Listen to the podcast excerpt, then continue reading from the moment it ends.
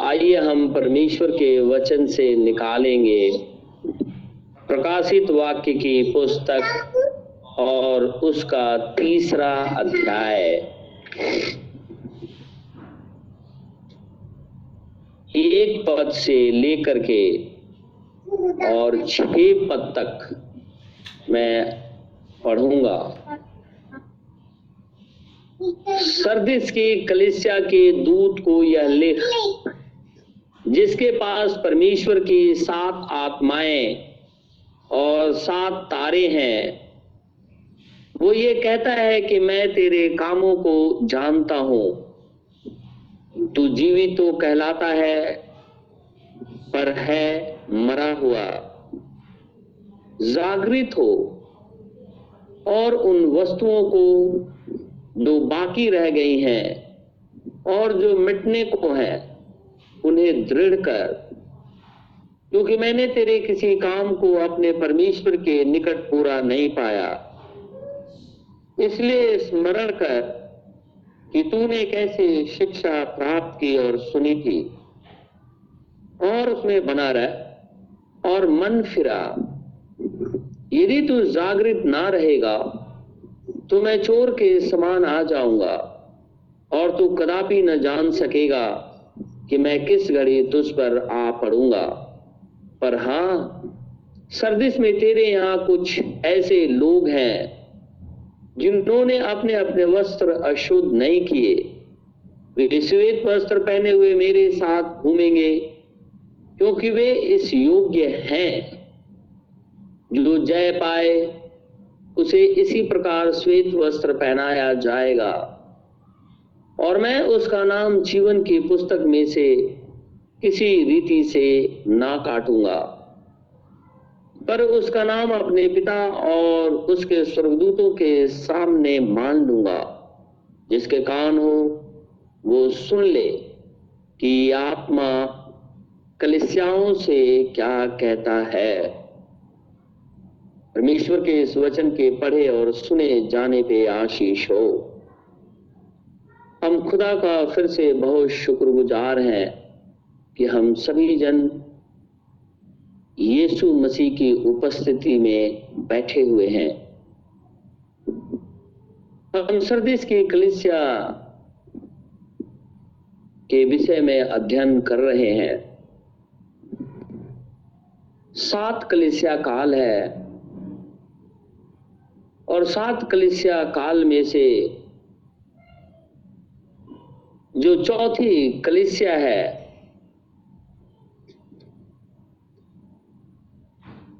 पांचवी कलिसिया जो है सर्दिस की, उसके विषय में परमेश्वर कहता है, जो जय पाए उसे इसी प्रकार श्वेत वस्त्र पहनाया जाएगा। और मैं उसका नाम जीवन की पुस्तक में से किसी रीति से ना काटूँगा। पर उसका नाम अपने पिता और उसके स्वर्गदूतों के सामने मान लूँगा। हमने देखा कि मेमने की जीवन की पुस्तक में जिसका नाम लिखा हुआ है दूसरे शब्दों में मैं कहूँ कि वचन के अंतर्गत जिसका नाम लिखा हुआ है, वो बचाया जाएगा। ये परमेश्वर की पुस्तक, मेमने की पुस्तक, मेमना वचन है, वचन जीसस क्राइस्ट है। यानी यीशु मसीह की पुस्तक के अंदर, यीशु मसीह के अंदर जिसका नाम लिखा हुआ है, वो बचाया जाएगा। और सर्दिस की कलिसिया को परमेश्वर कहता है, मैं उसका नाम किसी भी रीति से नहीं काटूँगा। हमने देखा था कि जिनका नाम जगत की उत्पत्ति के पहले जीवन की पुस्तक में लिखा हुआ है, वो कभी भरमाए नहीं जाएँगे, वो किसी भी रीति से नष्ट नहीं होंगे, वो परमेश्वर के साथ बने रहेंगे। अगर कोई ऐसी परिस्थितियाँ कभी आ जाती हैं कि वो किसी फंदे में फंस जाते हैं तो परमेश्वर उन्हें तुरंत बाहर निकाल देता है। हमने देखा था, यहूदा स्क्रोती का नाम जीवन की पुस्तक में नहीं लिखा हुआ। परमेश्वर का वचन कहता है कि सन ऑफ़ परडिशन विनाश के पुत्र को छोड़ करके बाकी लोग, जिनको वचन सुनाया गया, वे बच निकले। लेकिन विनाश का पुत्र नष्ट हो गया। यीशु मसीह का वचन उसे चोर कहता है। यीशु मसीह उसे शैतान कहता है। वो सन ऑफ़ परडिशन विनाश का पुत्र कहलाता है। और वो इसलिए क्योंकि उसने जीवित परमेश्वर के पुत्र को बहकाने के लिए पैसा लिया, धन लिया, दौलत लिया और तीस चांदी के सिक्के में उसे भेज दिया। एक ऐसी परिस्थिति सर्दिस के अंदर में भी फैली हुई थी। चर्च पूरी तरीके से निकोलेटिन स्प्रीट के अंदर में आ गया था। बलाम की शिक्षाएँ चर्च के अंदर में प्रबल हो रही थी। इजबेल की शिक्षाएँ चर्च के अंदर में प्रबल हो रही थी। पूरी तरीके से चर्च गिरफ्त में आ गया था। लेकिन ऐसे समय में भी जो डार्क एज चल रहा था, परमेश्वर के कुछ लोग थे जो खुदा के साथ बने रहे। वो कभी भी शैतान के सामने घुटने नहीं टिके। एलिया के समय में इजबेल जब नबियों को घात करती थी, उस समय एलिया ने सोचा कि शायद मैं अकेले हूँ। लेकिन परमेश्वर कहता है कि नहीं 700 नबियों को खुदा ने रख छोड़ा है। इसी रीति से सर्दिस के अंदर में भी सारी चीज़ें ऐसी लग रही थी कि खत्म है, क्योंकि परमेश्वर ही कहता है तू जीवित तो कहलाता है, लेकिन मरा हुआ है। स्पिरिचुअली डेड है। लेकिन ऐसे समय में भी परमेश्वर के कुछ लोग थे, जो परमेश्वर के वचन को थामे हुए थे। इज़राइल जब जंगल में चला आ रहा था, मूसा अगुवाई कर रहा था, यहोवा परमेश्वर उनको लेकर के चला आ रहा था। वो लाल सागर को पार किए। लाल सागर के अंदर में उनका बपतिस्मा हुआ।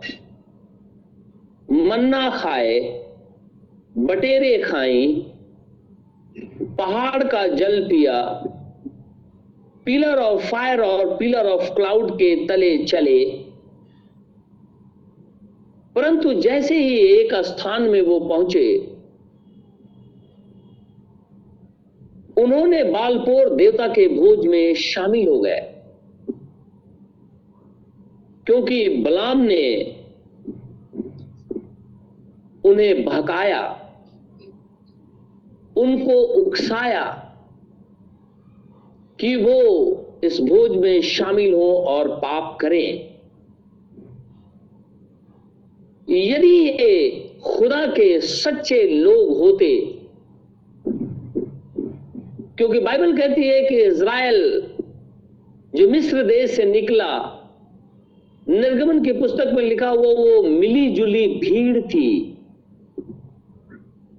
मिली जुली भीड़ के अंदर में कोरा दतान भी थे, यनेस और जमरेस भी थे जो खुदा का और खुदा के लोगों का विरोध किया। जबकि वो भी लाल समुद्र पार होकर के आए थे। इसी रीति से जब बलाम ने उनको भगाया तो अगर वो उनका नाम जीवन की पुस्तक में होता, वो परमेश्वर के विरोध में कार्य नहीं करते।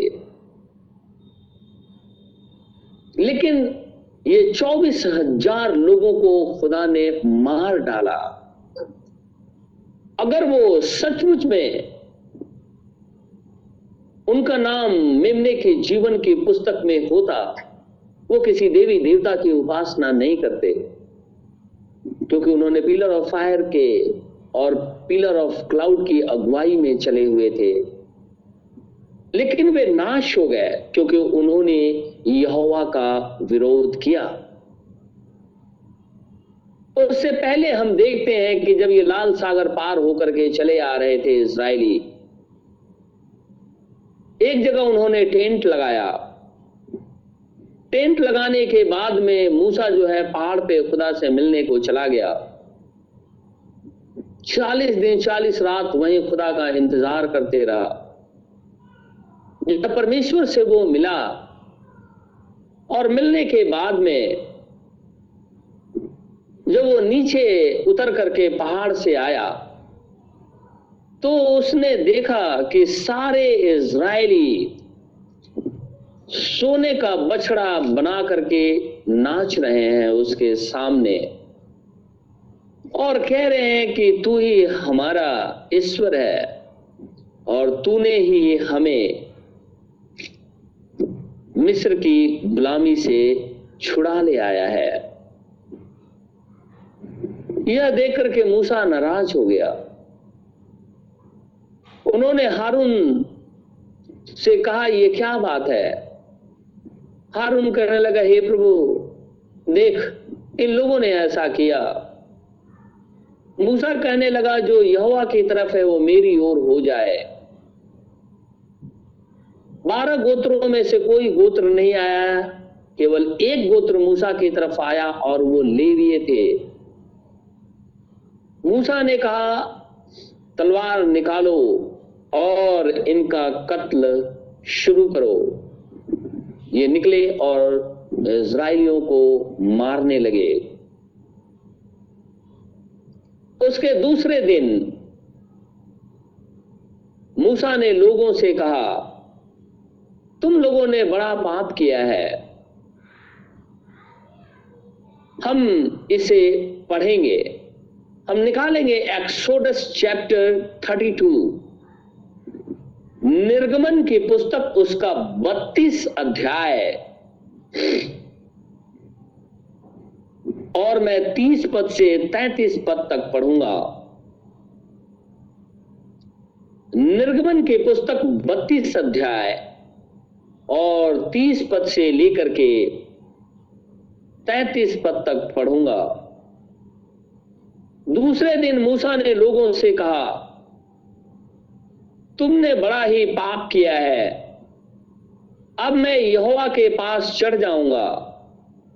संभव है कि मैं तुम्हारे पाप का प्राश्चित कर सकूँ।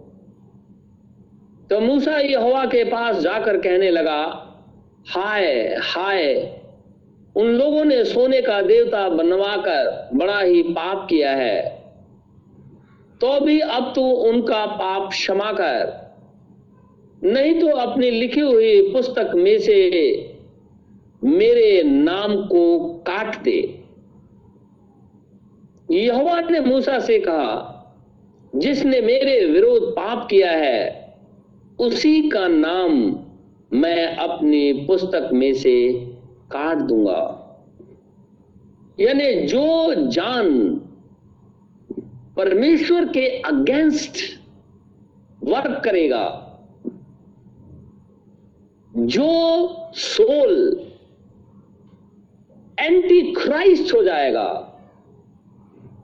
परमेश्वर के विरोध में काम करेगा। वचन कहता है, उसका नाम जीवन की पुस्तक से ब्लॉट कर दिया जाएगा, मिटा दिया जाएगा। और ये आदि में ही कैसे? ये पूरा संसार यहोवा के विचारों में था। यहोवा के विचारों के अंदर में ये सारी चीज़ें हुई। लेकिन एक ऐसा समय आया जब परमेश्वर ने अपने विचार को प्रकट किया। हमको सोचते हैं और सोचने के बाद जब कुछ बोलते हैं तो वो वर्ड बाहर निकल करके आता है। परमेश्वर के थॉट के अंदर में जितनी भी चीज़ें थी, जैसे वो वर्ड एक्सप्रेस किया, बाहर निकल करके आया, वो चीज़ों को सृष्टि करना और बातों को पूरा करना शुरू कर दिया। मूसा कहने लगा, इन इसराइलियों को माफ़ कर दे। नहीं तो मेरा भी नाम जीवन की पुस्तक में से काट दे। परमेश्वर मूसा से कहने लगा नो जिन्होंने मेरे विरोध पाप किया है, उनका ही नाम मैं काट दूँगा। उनको इस पृथ्वी पर से मिटा दूँगा। उनको किसी भी रीति से मैं छोड़ूँगा नहीं, क्योंकि उन लोगों ने मेरे विरोध पाप किया है। परमेश्वर को एक बात से बेहद घृणा है, और वो घृणा ये है कोई भी मनुष्य अगर आइडल वर्शिपर हो जाता है, चाहे वो फिजिकली हो या स्पिरिचुअली, खुदा को उससे घृणा है, नफरत करता है परमेश्वर। क्योंकि जो सोने चांदी की मूर्तें हैं, आप उसको परमेश्वर, जो अनंत आत्मा है, उसके बराबर मनुष्य रख देता है। ये कैसे संभव है? एक हाथ की बनाई हुई चीज़ें अनंत परमेश्वर के तुल्य नहीं हो सकती है। इसीलिए खुदामंद खुदा ने इज़राइल को ये व्यवस्था दी थी। हम डिट्रोनॉमी की पुस्तक, व्यवस्था विवरण की पुस्तक, उसका 29 अध्याय निकालेंगे। व्यवस्था विवरण की पुस्तक उसका 29 अध्याय है। 16 पद से लेकर के 21 पद तक मैं पढ़ूँगा।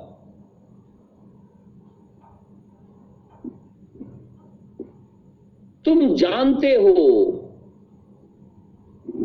कि जब हम मिस्र देश में रहते थे और जब मार्ग में की जातियों के बीचों बीच होकर आ रहे थे तब तुमने उनकी कैसी कैसी घिनौनी वस्तुएँ और काठ, पत्थर, चांदी, सोने की कैसी मूर्तें देखी?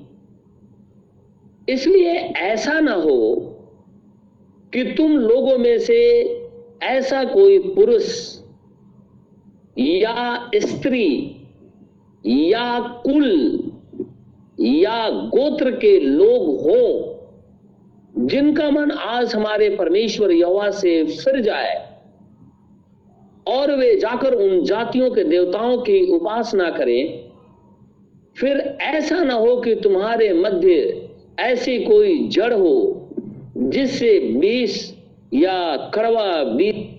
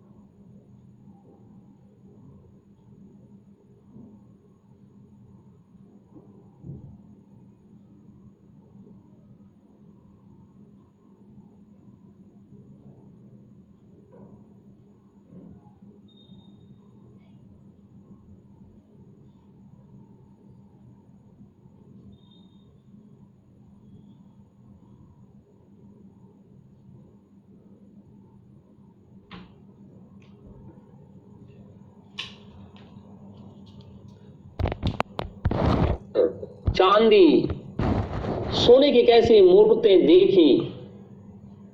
इसलिए ऐसा ना हो कि तुम लोगों में से ऐसा कोई पुरुष, स्त्री या कुल या गोत्र के लोग हो, जिनका मन आज हमारे परमेश्वर यहोवा से फिर जाए और वे जाकर उन जातियों के देवताओं की उपासना करें।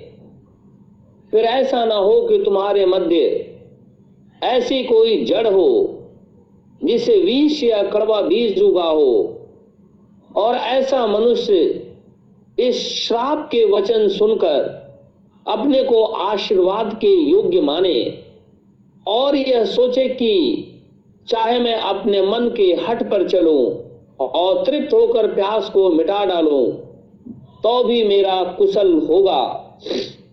यहोवा उसका पाप क्षमा नहीं करेगा। वरन यहोवा के कोप और जलन का धुआँ उसको छा लेगा। और जितने श्राप इस पुस्तक में लिखे हैं, वे सब उस पर आ पड़ेंगे और यहोवा उसका नाम धरती पर से मिटा देगा। लिखा है हेवन इंग्लिश में लिखा हुआ है हेवन लिखा है इंग्लिश के अंदर में the Lord will not spare him but then the anger of the Lord and his jealousy shall smoke against that man, and all the curse that are written in this book shall lie upon him, and the Lord shall blot our blot out his name from under heaven. कहते हैं, स्वर्ग के नीचे से उसका नाम खुदा मिटा देगा और हम जानते हैं कि दान और इफ्राइम, इन दोनों ने इज़राइल के अंदर में मूर्ति पूजा शुरू कर दिया जिसकी वजह से यहोवा परमेश्वर ने इनका नाम गोत्रों से मिटा डाला। पूरी तरीके से ये गोत्रों से निकाल दिए गए। प्रकाशित वाक्य के अंदर में जहाँ प्रकाशित वाक्य सात अध्याय के अंदर, जो एक लाख चौवालीस हज़ार बारह गोत्रों से बचाए जाएँगे, और यहाँ बारह गोत्रों का जो नाम लिखा हुआ है, उस नाम के अंतर्गत दान और एप्रम का नाम नहीं है।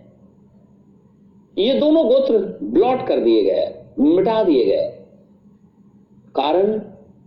कारण ये था कि एप्रेन एफ्राइम ने बेतल में और दान के गोत्रों ने अपने देश में सोने के बछड़े की पूजा, आराधना की। इन लोगों ने स्पिरिचुअली फॉर्निकेशन किया। परमेश्वर के विरोध में खड़े हो गए। और इन लोगों ने यहोवा की आज्ञा नहीं मानी।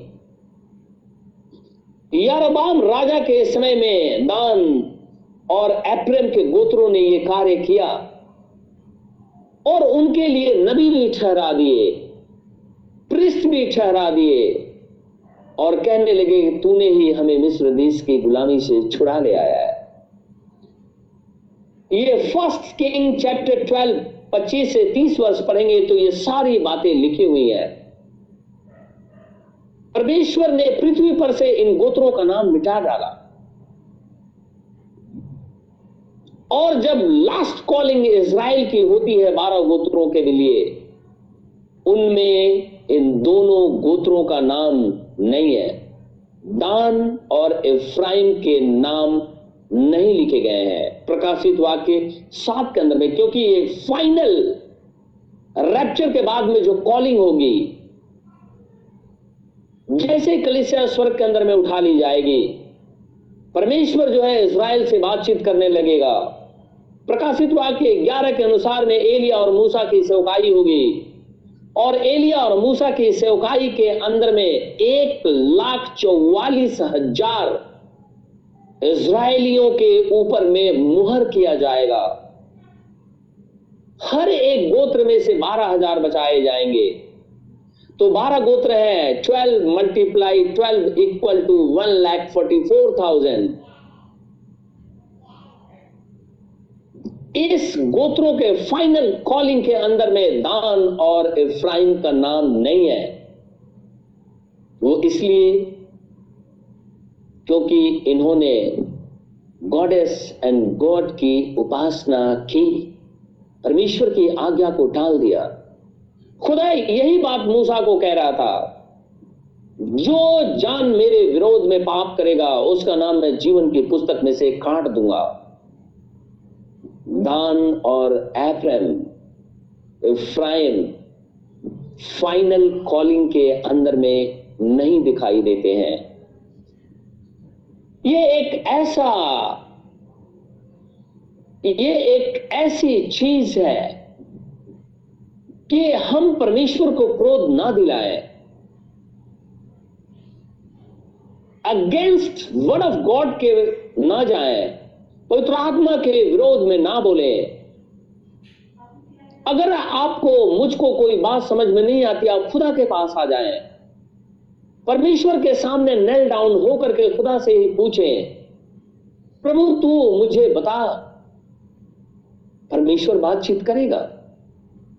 लेकिन अगर उतावलीपन होकर के, अगर किसी कार्य को करते हैं, निश्चित रीति से मारे जाएँगे। बाइबल में लिखा है कि ऊजिया राजा था वो युद्ध लड़के के आया और युद्ध में वो विजयी रहा क्योंकि खुदा ने उसे विजयी किया। इसी खुशी के अंदर में वो इज़राइल का बादशाह था। इसी खुशी के अंदर में वो यरूशलेम के मंदिर में गया और दौड़ करके ऑल्टर पे जा करके उसने धूप जलाना शुरू कर दिया। इज़राइल का किंग था। किसी ने विरोध नहीं किया। लेकिन बाइबल कहती है कि जो हाई प्रेस था, उसने उसका विरोध किया। कहने लगा, हे राजा, ये तेरा काम नहीं है, नीचे उतरा। तू ऑल्टर पे कैसे चला गया?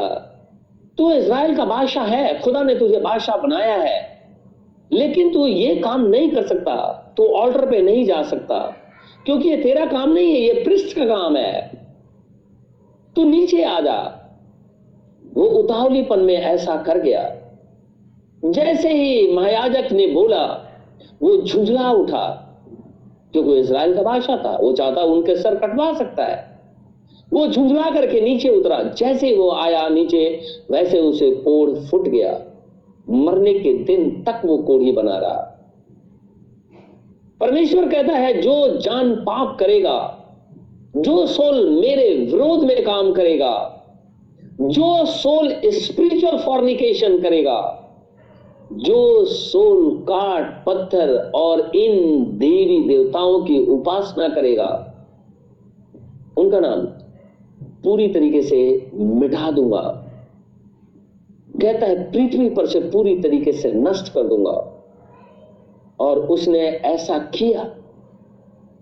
फाइनल कॉलिंग जो प्रकाशित वाक्य सात के अंतर्गत में, जब इसराइल की कॉलिंग हो रही है हर गोत्र से बारह हज़ार को निकाला जा रहा है, हर गोत्र से बारह हज़ार को निकाला जा रहा है। उस गोत्र के अंदर में दान और इफ्राइम का नाम नहीं है। वो इसलिए क्योंकि उन्होंने बेतेल के अंदर में जाकर के उन्होंने सोने का बछड़ा स्थापित कर दिया। और इसराइलियों से कहने लगे कि तुमको यरूशलेम मंदिर जा करके उपासना करने की इतनी हिम्मत नहीं है, इसलिए तुम लोग इसी को दंडवत करो। तुम्हारे बूते में नहीं है कि तुम यहाँ से पैदल और या किसी गाड़ी से यरूशलेम मंदिर को जाओ और यहोवा को दंडवत करो। तुम लोग इसी को ईश्वर मान करके दंडवत करो, क्योंकि इसी ने हमें छुड़ाया है। खुदा को ये बात बहुत बुरी लगी। और इतनी कि खुदा ने अपने वचन में होकर के दान और एफ्राइम का नाम पृथ्वी पर से मिटा दिया, गोत्रों में से बाहर निकाल दिया। आज कोई भी हो, अगर वो परमेश्वर के अगेंस्ट में वर्क करता है मन के हठीलेपन में बचा हुआ है। उसका हठीलापन जा नहीं रहा है। वो परमेश्वर को या अपने बलबूते परमेश्वर को उल्टा बोलना चाहता है, अपने हृदय के अंदर में ही। वो वचन को एक्सेप्ट नहीं कर रहा है। वो सोल नष्ट हो जाएगा। मूसा को खुदा ने कहा था, मूसा, मैं तेरा नाम नहीं काटूँगा। तूने पाप नहीं किया। इन लोगों ने बछड़ा बना करके पाप किया, इसलिए इनका नाम काट दूँगा मैं। क्योंकि जो सोल गुनाह करेगा, उसी का नाम जीवन की पुस्तक में से मिटा दिया जाएगा।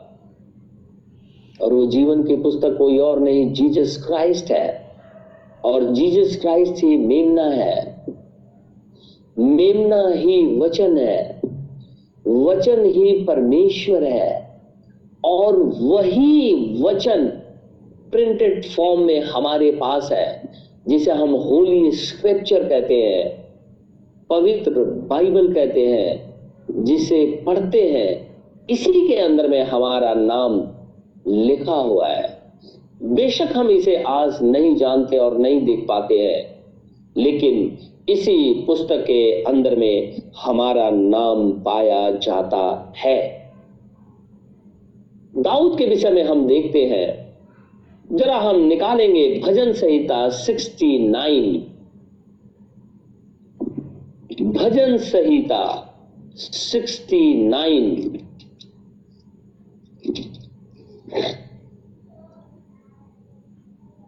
और मैं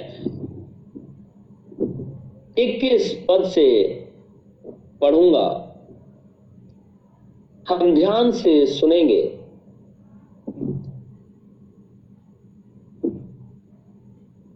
कहता है, लोगों ने मेरे खाने के लिए इंद्रायण दिया।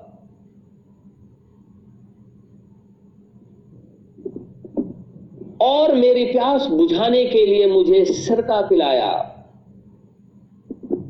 उनका भोजन उनके लिए फंदा हो जाए और उनके सुख के समय जाल बन जाए। उनकी आँखों पे अंधेरा छा जाए। ताकि वे देख न सके। और तू उनकी कटी को निरंतर कपाता रहे। उनके ऊपर अपना रोष भड़का और तेरे क्रोध की आँच उनको लगे। उनकी छावनी उजड़ जाए। उनके डेरों में कोई ना रहे। क्योंकि जिसको तूने मारा, वे उसके पीछे पड़े हैं। और जिनको तूने घायल किया, वे उनकी पीड़ा की चर्चा करते हैं। उनके अधर्म पर अधर्म बढ़ा और वे तेरे धार्मिकता को प्राप्त ना करें। उनका नाम जीवन की पुस्तक में से काटा जाए और धर्मियों के संग लिखा ना जाए। दाऊद कहता है, जिन लोगों ने ऐसा किया, इंद्रायन तो यीशु मसीह को पिलाया गया था। लिखा इंग्लिश में गॉल। पिलाया गया था। सिरका पिलाया गया था।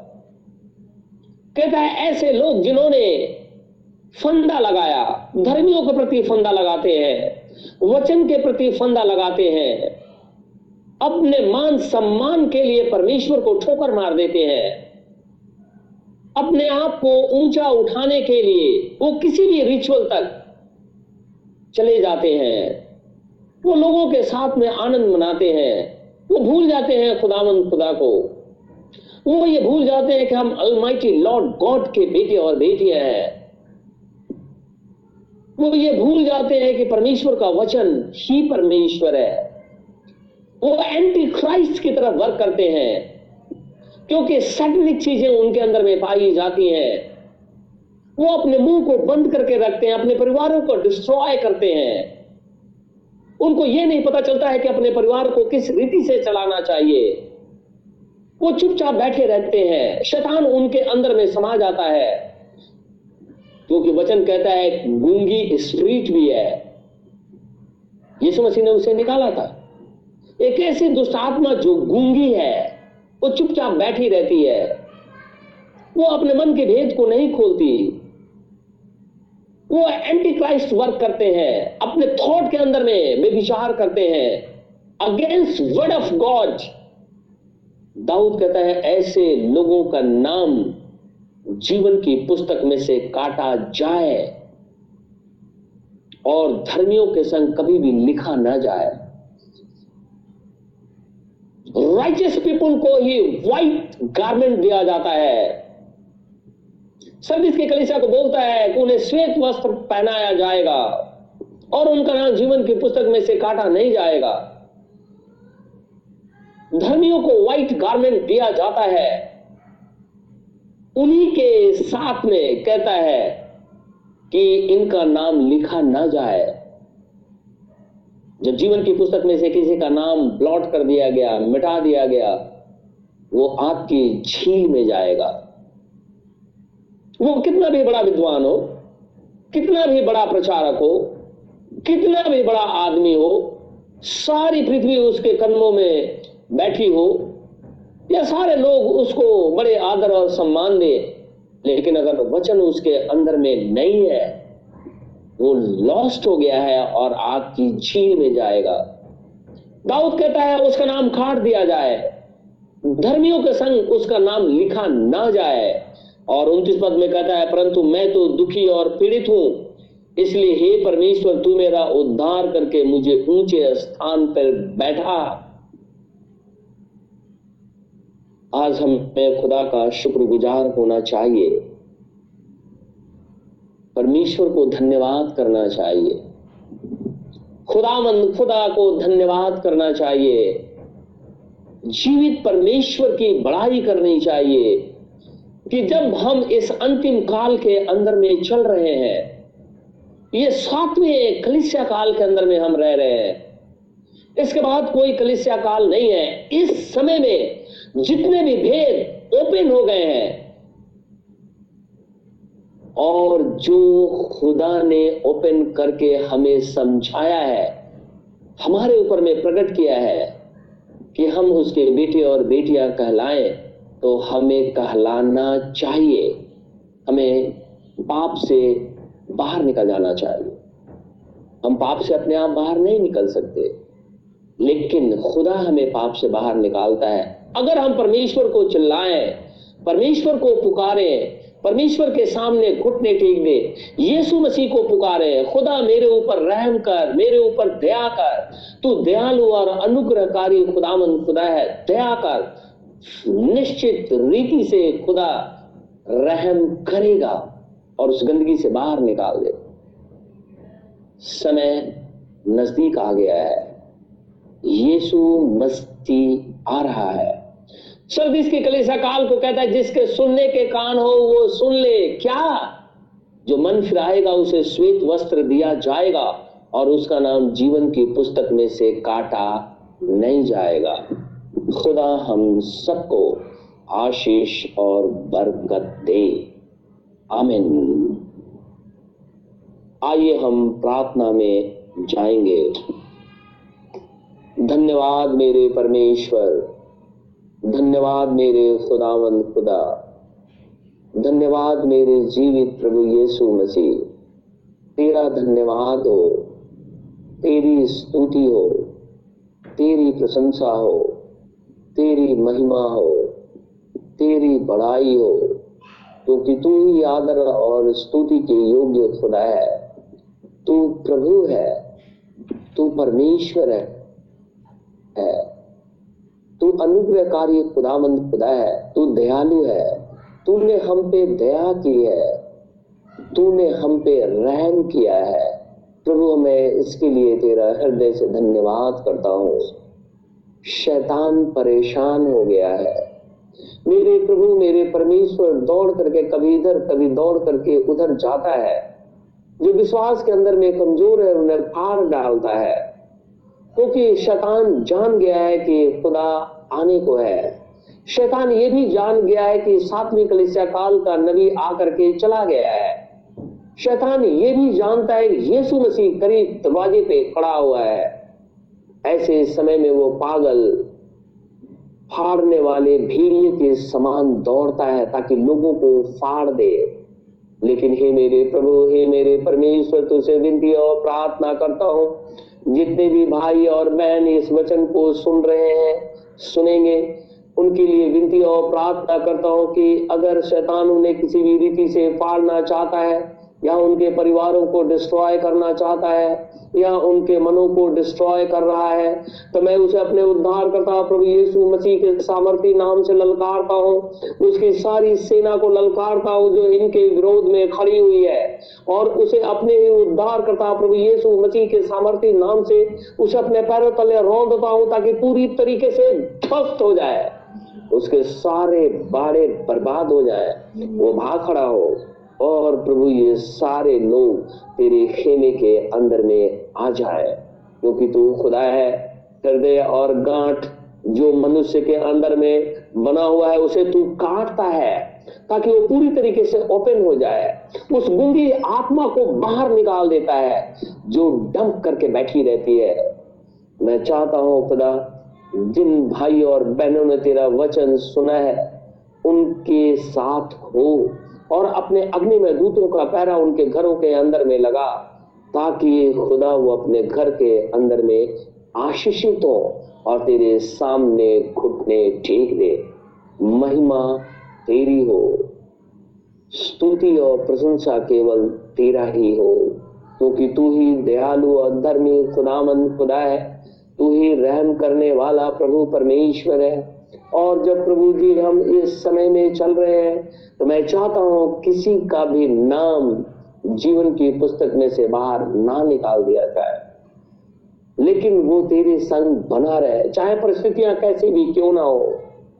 क्योंकि हे मेरे प्रभु, हे मेरे परमेश्वर, मैं चाहता हूँ कि तू परिवारों के ऊपर दया कर, जो इस इलेक्ट्रॉनिक्स मीडिया के द्वारा जुड़े हुए हैं। तो उनके ऊपर रहम कर। ये वायरस जो फैला हुआ है, प्रभु जी, इन सबसे हम सब की रक्षा रखवाली कर। अपने अग्नि में दूतों का पहरा लगा जो हॉस्पिटल के अंदर में काम करते हो, बाहर काम करते हो, तेरे खून खरीदे बच्चे हो, जो इसराइली है, उन सब के चारों तरफ़ अपने अग्नि में दूतों का पहरा लगा, ताकि ये वायरस शरीरों को छूने ना पाए। और सब लोग मिलकर के आनंदित होकर के तेरा धन्यवाद करे। हमारे दिल्ली शहर, हमारे देश, वरन संपूर्ण पृथ्वी के ऊपर दया कर। तो खुदा है मर्ज़ी तेरी पूरी हो। प्रार्थना अपने उद्धार करता प्रभु यीशु नासरी के नाम से माँगता हूँ, इसे इसी घड़ी पूरा कर। आमिन। आमिन। आमिन। ऐ हमारे बाप, तू जो स्वर्ग में है, तेरा नाम पाक माना जाए, तेरी बादशाहत आए। तेरी मर्ज़ी जैसे स्वर्ग में पूरी होती है, ज़मीन पर भी हो। हमारे रोज की रोटी आज हमें दे। जिस प्रकार हम कसूरवारों को माफ़ करते हैं, तू भी मेरे कसूरों को माफ़ कर। हमें अजमाइश में ना पड़ने दे, परंतु बुराई से बचा, क्योंकि बादशाह कुदरत और जलाल हमेशा तेरे है। आमिन। आमिन।